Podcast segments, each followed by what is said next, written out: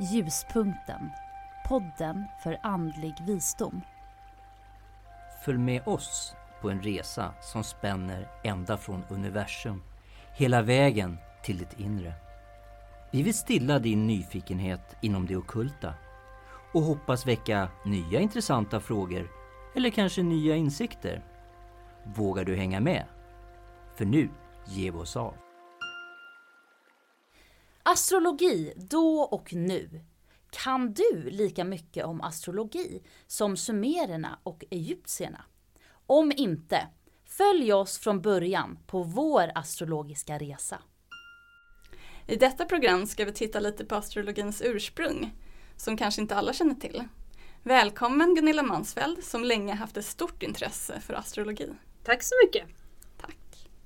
Innan vi går in på dagens huvudämne tror jag att det är bra om du Gunilla kan förklara skillnaden mellan astrologi och astronomi lite kort. Om det går bra? Ja, det där är ju två stora ämnen. Så det är ju också då två som kanske då inte är så lätta att förklara kort. Men eh, vi ska göra ett litet försök med det i alla fall tycker jag idag. Eh, båda två är ju väldigt gamla vetenskaper. Ja, eh, jag säger faktiskt vetenskaper här trots att astrologi numera kanske inte ses som en vetenskap. Båda namnen kommer ju då från grekiskan och astronomi betyder ju bokstavligen talat stjärnornas lag. Mm. Det är en vetenskap om universum och dess himlakroppar. Mm. Astronomi innefattar också kosmologi där man bland annat försöker spåra då universums uppkomst. Ah. Det är ganska intressant faktiskt att hålla på med astronomi. Det är också ett av få fält inom vetenskapen där amatörer kan ha en viss roll att spela. Framförallt när det då gäller att upptäcka kometer och supernovor. Det är ganska många amatörastronomer som finns runt om i världen. Det här är en väldigt, väldigt kort beskrivning av ett område som är egentligen oerhört stort. Men det här programmet räcker nog inte till för mer än just det här om vi säger så. Nej, nej. Men om vi då ska ta oss över och titta på astrologi. Ja. Så kommer ju då astrologi också från grekiskan då förstås. Och det betyder stjärnkunskap. Mm. Först har vi alltså stjärnornas lag. Sen har vi stjärnkunskap. Vilket man skulle kunna översätta till, ja, till modernt då, att vi har en lagbok. Mm. Det är stjärnornas lag. Stjärnornas eh, vad ska vi säga då, kunskap, det är när man försöker tolka lagen. Ja. Egentligen.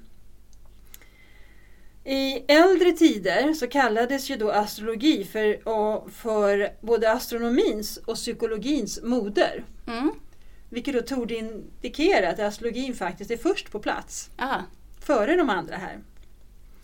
Det finns ju också en ganska känd psykolog som heter eh, Jung vi har pratat, jag har haft honom uppe i några program tidigare. Ja, just det. Ja, pratat om Jung. Och han sa en gång att astrologin representerar summan av allt vårt psykologiska vetande från äldsta tider. Vilket då alltså indikerar från hans håll att astrologi egentligen handlar om psykologi. Aha. Okay. Ganska mycket. Ja. Så enligt honom så kommer då alltså astrologin först och psykologin sen då. då. Och eh, ja, det är ett stort mått rymmer det här vetande om människans själ. Det här är naturligtvis ett problem kanske i nutid mer än vad det var i dåtid. För att eh, tro på astrologi så måste man också erkänna att människor har en själ. Ja. Mm. Mm. Och gör man inte det, då blir astrologi lite svårt kanske. Ja. Ja. Eh, men det är väl ganska många av oss som tror att det finns en själ i alla fall. Åtminstone när vi är det här, rör oss i det här spektrat som vi rör oss i just nu. Ja. Så tror jag att eh, vi som sitter i studion idag tror att vi har en själ. Precis. Ja. eh, astrologin anses ju då som en okult vetenskap som studerar naturens hemliga dolda krafter. Tyvärr så har det många gånger varit så att den här vetenskapen har legat långt före andra. Mm. Och det ställer ju till problem. För att eh, i motsats till astronomin så kan ju det här bara prövas i efterhand. Vilket då blir väldigt lätt att man säger ja men det är klart att du kan få det här att stämma för du, du, säger ju, du vet ju att det är så här för nu säger du ju så. Ja, just det. Och det här är lite konstigt men ibland inträffar det ju faktiskt saker i ens liv som man inte visste men som man kanske har fått reda på innan. Ja, intressant. Ja, det är ganska intressant. Och det här händer ju kanske när man ställer ett horoskop. Och då vet jag att de eh, som är belackar mot horoskop och så tycker att ja, ja, men om du har ställt ett horoskop då ser du själv till att det som står där faktiskt händer också. Mhm, mm. Men det kan ju faktiskt komma fram saker i horoskopet som man inte vill ska hända. Nej, just det. Och de händer i alla fall. Ja, Då blir det lite svårt. då blir det svårt ja. Ja, Mm. För att jag vill ju verkligen inte det här och ändå så har det hänt. Mm. Just det. Så där kan man pröva astrologin på det sättet i efterhand. Även om det kanske inte anses då vara exakt i vetenskapligt sätt att göra det på. Nej. Nej. Men astronomin då kan ju då på ett annat sätt bevisas. Då på vetenskapligt sätt. Ja, Det är stor skillnad men eh, båda gamla vetenskaper. Ja, och de blandas ju ihop i, i folkmun fast de egentligen är olika. Kan jag tycka. De blandas väldigt mycket ihop i folkmun och vi ska komma in på det lite senare här faktiskt just när jag ska prata om det här med då stjärnbilder och sådana här saker. Mm. Hur det här blandas ihop och det är väldigt, väldigt vanligt. Eh, Man blandade inte ihop det på samma sätt förr i tiden och jag vet inte vad det beror på. Om det var så att det bara var vissa då mer insatta som höll på med det här och att det nu då är väldigt många som är intresserade av just astrologi men kanske inte då har lika stor kunskap. Mm. Ja, just det. För det man måste tänka på är att i äldre tider så var man ju inte bara astronom eller astrolog. Alltså de kanske var både matematiker, astronom och astrolog. Ja. Så de hade kanske då en bredare kunskapsbas än vad vi har idag. Mm. Ja, det... Möjligen. ja. Inget ont om de som är varken astronomer eller astrologer idag. Men man ser att de här andra fanns med. Ja. Jag har ju bland annat kurser i astrologi och man, det man märker där det är ju det att det här med att, att räkna ut då planeternas, var de står och sådär. Det är oftast matematiken man stöter på Mm. Kon- Ja. ja. problem med om vi nu säger så. Liksom. Stöter på patrull. Yes. Ja, det är faktiskt där man stöter på patrull som du säger. Så att det är mm, kanske Ja. bra om man är matematiker när man håller på med det här. Ja, precis. Verkligen.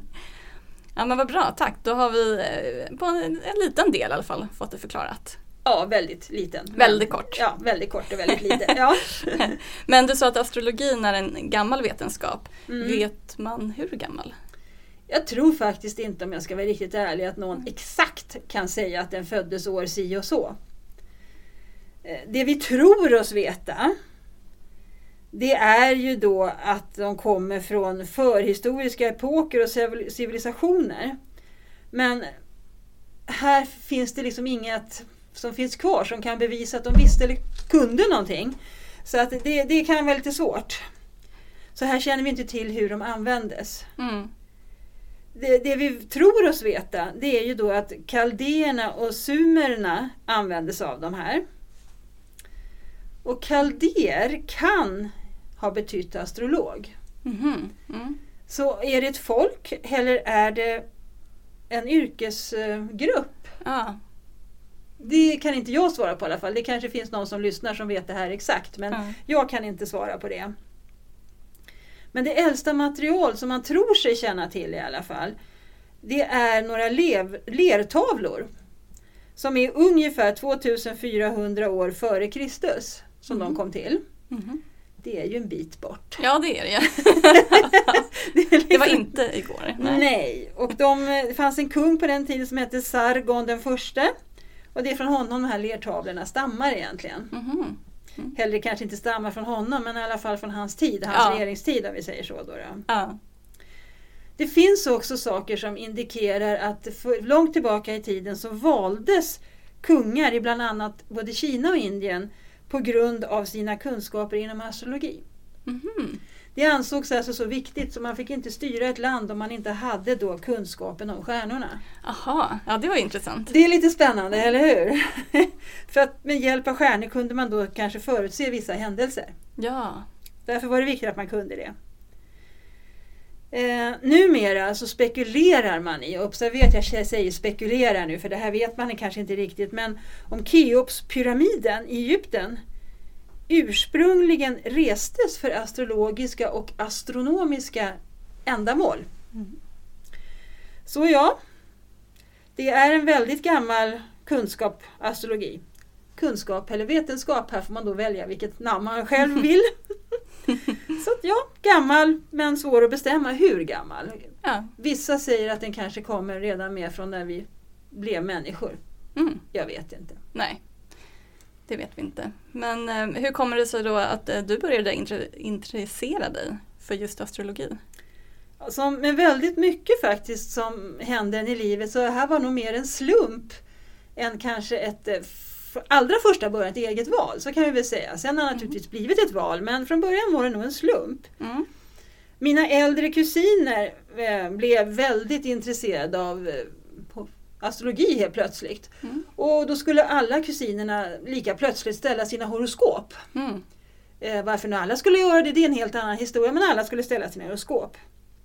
Jag kan säga att jag bara följde nog med strömmen här. Mm. För jag var ju liksom yngst i kus- kusinskaran så jag gjorde som alla andra. Ja. Så vi travade iväg till en, en astrolog. Eh, och då kan vi väl säga då att jag var ju 16 år när det här skedde och eh, på ett sätt var jag alldeles för ung för det här. För det här att överhuvudtaget, kanske inte ställa men få det tolkat. Mm. Men mitt intresse för att gräva djupare inom astrologin fick en början här. I alla fall. Jag blev liksom nyfiken på det här ämnet. Ja. Astronomi hade jag ju tittat på några år innan. Så det här blev en naturlig följd. Mm. Att bara fortsätta. ja. Det, det skapar ett intresse. Ja, helt klart blev det ett intresse. Ja. Ja, Men eh, när du säger alldeles för ung, hur menar du då? Ja alltså kanske in, åldersmässigt kan man naturligtvis säga på ett sätt. Ja. Men även då att när man ger sig in på astrologi så bör man kanske ha lite mer självkännedom än vad man kanske har när man är i mitten på tonåren. Mm. För en av grundpelarna inom astrologin är ju att man ska lära känna sig själv. Mm. Eh, Och vilken tonåring är så himla intresserad av det? Om vi nu säger så. För just det här att känna sig själv, det är ju de orden som står in över ingången då till Apollontemplet i Delphi i Grekland. Det är en av huvudpelarna så att säga då. Mm. Eh, Och jag hade många andra intressen när jag var i mitten på tonåren, utan att känna sig själv. Eh, Dock vill jag säga då att det här horoskopet som kom till här nu då, då till mig utan att jag kanske egentligen ville det ordentligt, hjälpte mig genom många händelser som hände mig när jag var ung vuxen. Mm. Det blev en, en förklaringsmodell till att vissa saker hade hänt, så kan man väl säga. Mm. Sen kan jag kanske inte säga att jag förstod allting i alla fall. Det dröjde några år till, så kan vi väl uttrycka oss. När jag tittar tillbaka då så ser jag ju hur rätt min astrolog som ställde det horoskopet hade om de här utmaningarna som fanns i mitt liv. Mm. Ehm, Men ehm, han hade även rätt om de styrkor jag skulle visa mig ha. Alltså utmaningar och styrkor. Och de styrkorna har hjälpt mig att växa. Så sammanfattningsvis kan man väl säga att horoskopet som sådant har ju hjälpt mig under hela livet kan man säga. Ja. Men det kanske hade kunnat kommit ehm, tio år senare. Mm. Just det. Så kan vi väl säga. Ja, ja precis. Ehm, Ja, jag förstår att det kan finnas saker som är lite svårsmälta. Det kan man väl lugnt säga att det fanns där. Ja, precis. Eh, Så ja, men så du har den invändningen mot astrologi eller, eller åtminstone att få reda på sitt horoskop för tidigt? Ja, jag skulle nog vilja att, att när man ställer sina horoskop, jag vet ju att det nu i eh, nu så vill ju väldigt många ställa dem ganska tidigt. Mm. Det kan ju då, för min del var det, vissa saker var bra men, men vissa andra saker hade nog kanske varit mer lämpliga om jag då hade haft lite mer att mäta dem emot. Ja. För när du får reda på olika saker så är det bra om du har en viss livserfarenhet som du liksom kan väga det här emot och förstå det här lite grann. Mm. För det kan ju kännas lite, ja. Så det är väl min invändning. ja, Ja. precis. Eh, ja, det finns ju en del invändningar mot Mm. astrologin som Mm. sådan. Mm. Eh, kan du nämna några och vad svarar en astrolog på detta? Ja, nu är ju inte jag då astrolog men jag har Nej. tagit lite hjälp av Astrid Rigmor Wiig då som är en norsk astrolog. Mm. Ehm, och ehm, en av invändningarna som tidigare förekom i alla fall det var ju det att astrologi förutsätter ett så kallat avståndsinflytande. Jag ska Mhm. komma till vad det är. Ja. Alltså ett inflytande från universum. Och ett sådant inflytande var då inte godtagbart för fysikerna på den här tiden. Men det här är då en gammal föreställning. Och jag använder den som exempel därför att det är väldigt bra exempel på att se hur saker och ting växer och förändras. Ja. Vi var ju lite grann inne på det när vi i ett annat program som vi har haft här med gåtfulla platser, hur saker och ting kan förändras över tid. Mm. Och det här är samma sak egentligen. Idag så känner vi ju till att både vi som människa och vårt sinne påverkas av elektromagnetiska fält. Mm. Vi pratade om en elektromagnetisk dimma någon gång i något annat program, men det här är fält vi pratar om nu. Eh, och de påverkas ju då från universum, alltså från avstånd. Mm. Då har vi ju ett avståndsinflytande. Ja. Eh, och vi vet ju då att här måste man ju nämna solfläcksperioderna. De kan vi liksom inte gå förbi när vi pratar om så här inflytande. För de uppträder ju som bekant i cykler, Mm. medeltal 11 år Mm. emellan varje cykel.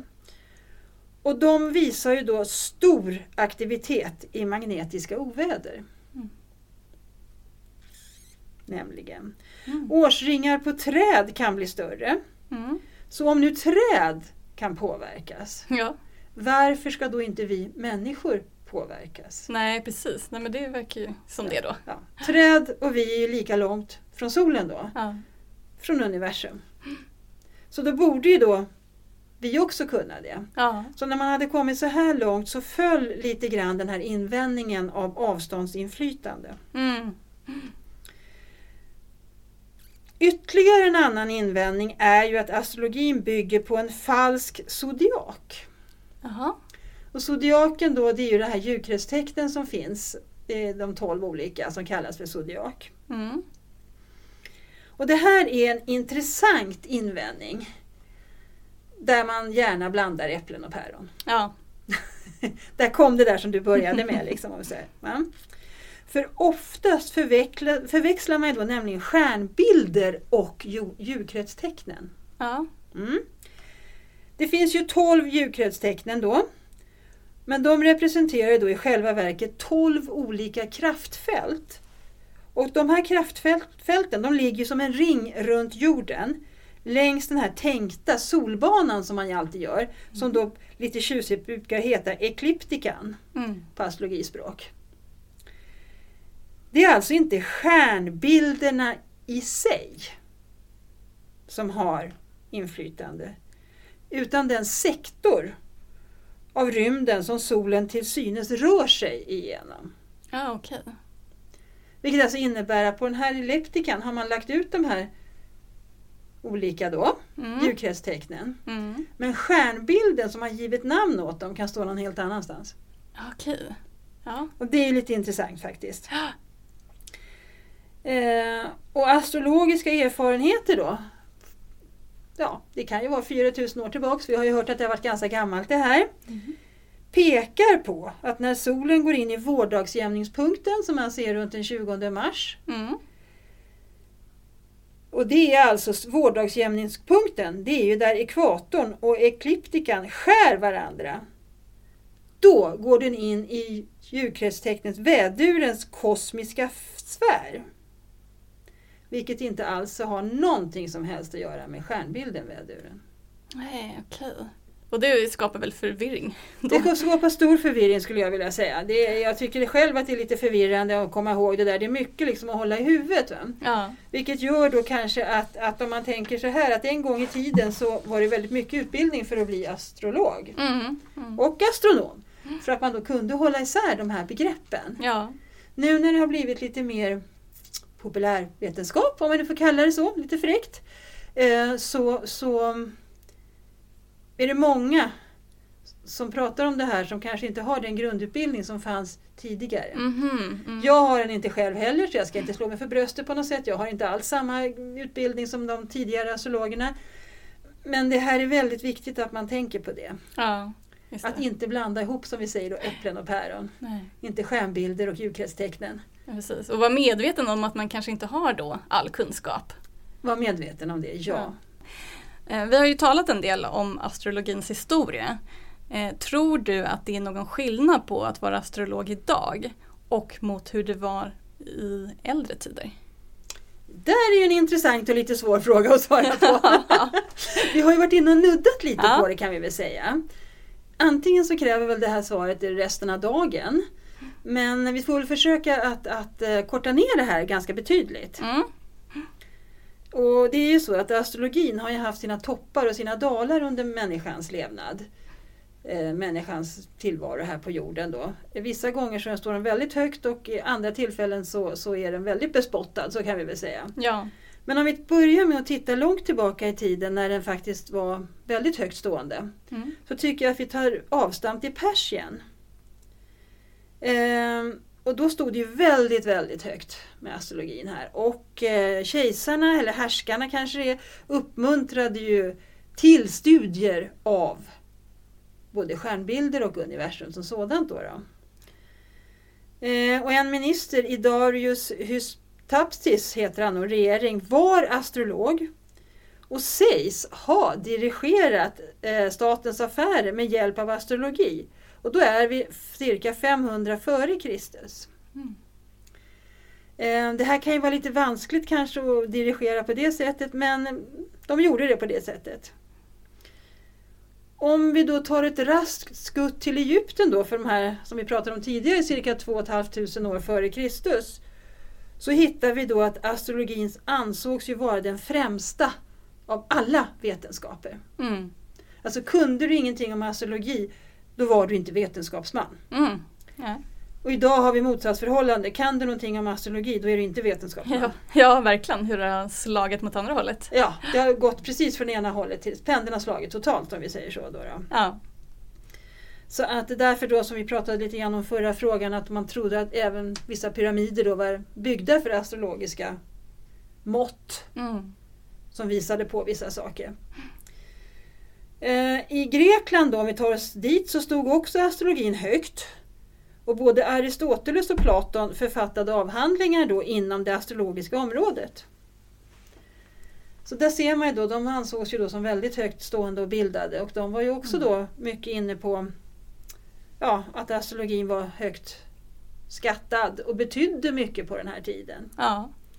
Vi har ju till och med då att läkekonstens fader, Hippokrates, han var ju en dåtida auktoritet när det gällde då att, att ställa, ställa och diagnosera och behandla sjukdomar. Och det gjorde han utifrån astrologiska aspekter. Mm. Okej. Som att liksom olika väder som är födda i vädurens tecken kanske ska behandlas på det här sättet och så vidare. Ja. Så här, då ser man ju också hur mycket betydelse man knöt till astrologi. ja, verkligen. Så att eh, med grund i det här som jag har sagt nu så tror jag att jag har en otroligt stor skillnad då att arbeta som astrolog då Mm. och nu. Mm. Då kunde man vara inblandad i statens affärer och styrelseskick. Och, ja, man skrev liksom eh, sjukdomar behandlades efter det. Man var betydelsefull. Mm. Idag är man ju då inte riktigt lika betydelsefull som astrolog. Nej. Nu kommer väl kanske mer människor med privata ärenden, inte hur man ska styra staten då utan hur ska jag lösa mina problem, vad har jag för förutsättningar. Mm. Och sen någonting som var väldigt populärt för några år sedan det var de här parhoroskopen. Där man skulle Aha. se om man passade ihop Ja, just det. Ja. när man ställde dem liksom och tittade och sådär. Mm. Eh, ja, så det är hur det ser ut till, som det ser ut nu då om man säger så. Va? I mellantiden då så var ju faktiskt då astrologin då en paria. Det såg som ett sätt att lura människor på pengar. Mhm. Sådana här saker och så hittar man på saker och ingenting stämde ungefär. Mm. Och det här var väl väldigt mycket under tiden när naturkunskaperna växte fram. Ja, okej. Vi pratade ju lite grann om det att fysikerna inte trodde då på det här eh, avståndsinflytandet och sådana här saker. Nej. Eh, Så det är klart att då var det ju det som gällde och ingenting annat. Och det är ju det som är lite tråkigt att eh, det ena utesluter inte det andra. Men det har varit så under historiens gång att Mm. ja, det har uteslutits helt enkelt om vi säger så. Ja. Nu för tiden när vi är framme här i 2023 så behöver ju inte längre astrologerna gömma sin källare. Faktiskt, vilket Nej. var under en tid som det faktiskt var så att man knappt att man hittade någon. Men Mm. nu så kan de ju faktiskt lite mer, finns på kartan om vi säger så. Då, då. Ja. Även om de nu då inte lägger sig i statens affärer. Jag har ju till exempel svårt att tro att någon statsminister i Sverige skulle ringa till mig och fråga om ett horoskop hur vi ska styra Sverige. Ja. Men, men det är en sak om vi säger så. Då, då. Så på ett sätt så har vi faktiskt gått varvet runt. ja, just det.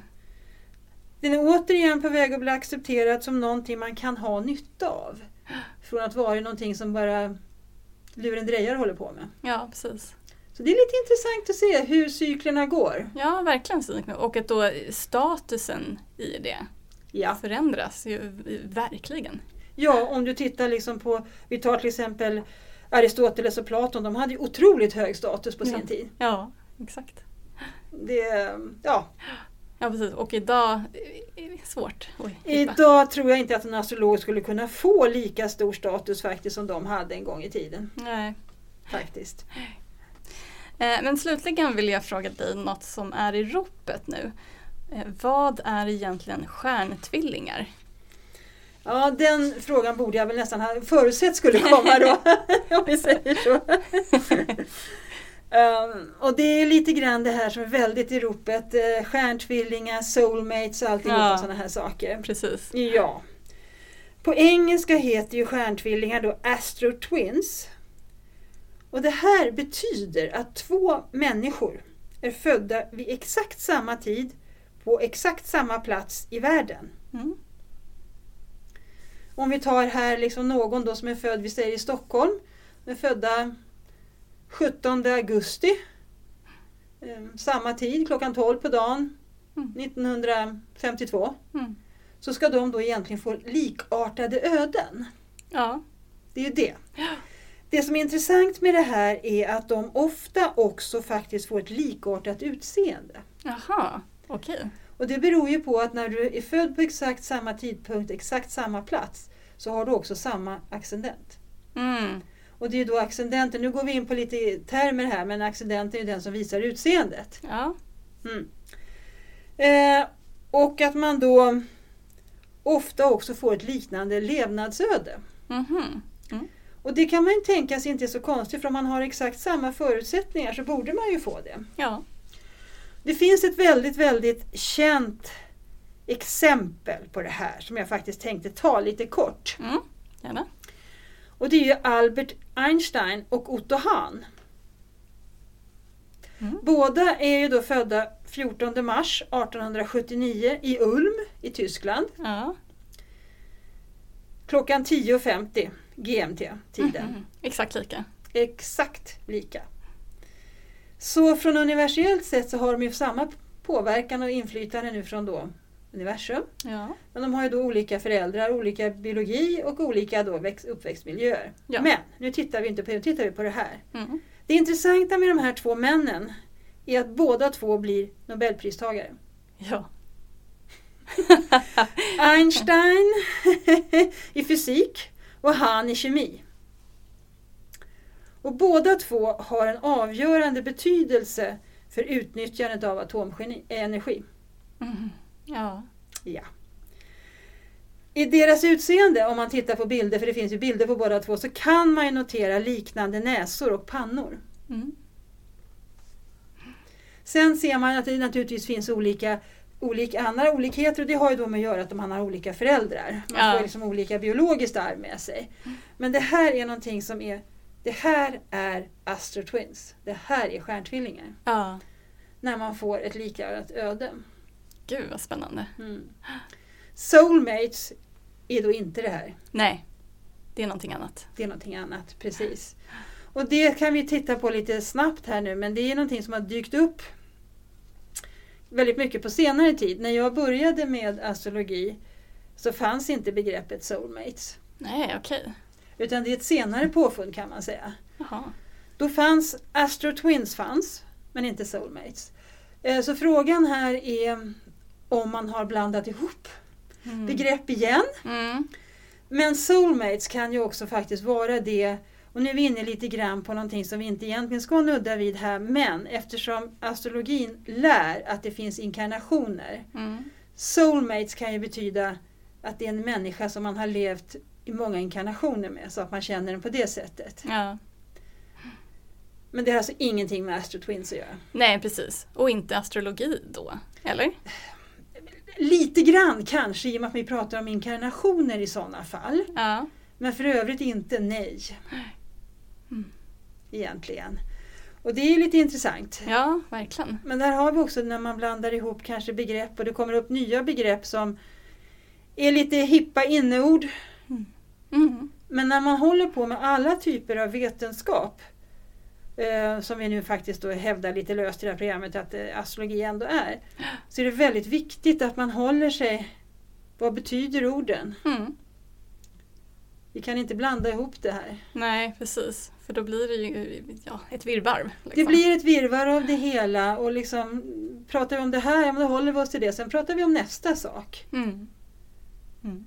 Man blandar liksom inte ihop atomer med, med liksom eh, någon annan spännande lösning utan liksom det här är ja, Ja.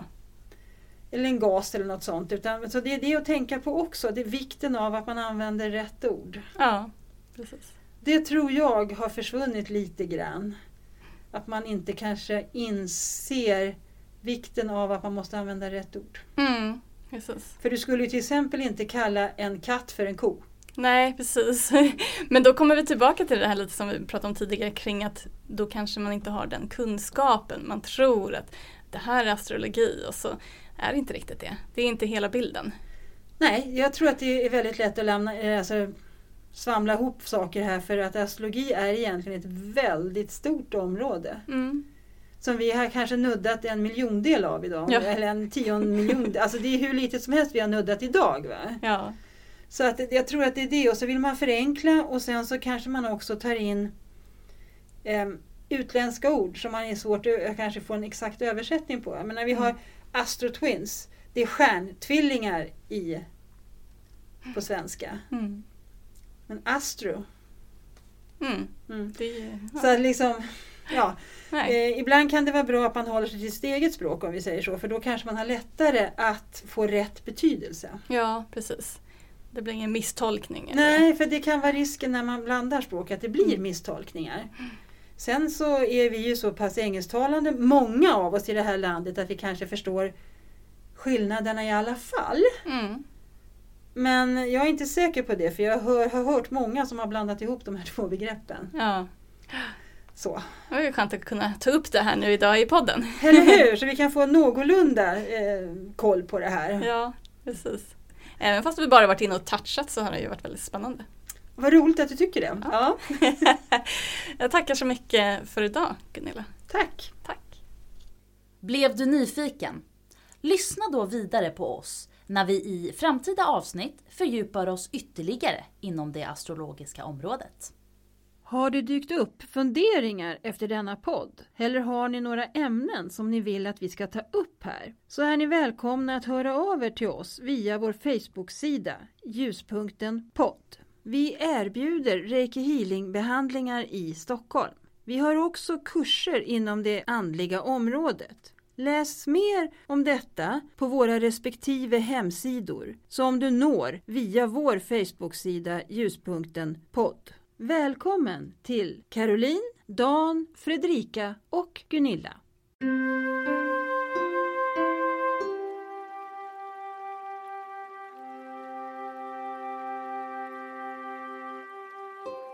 Ljuspunkten. Podden för andlig visdom.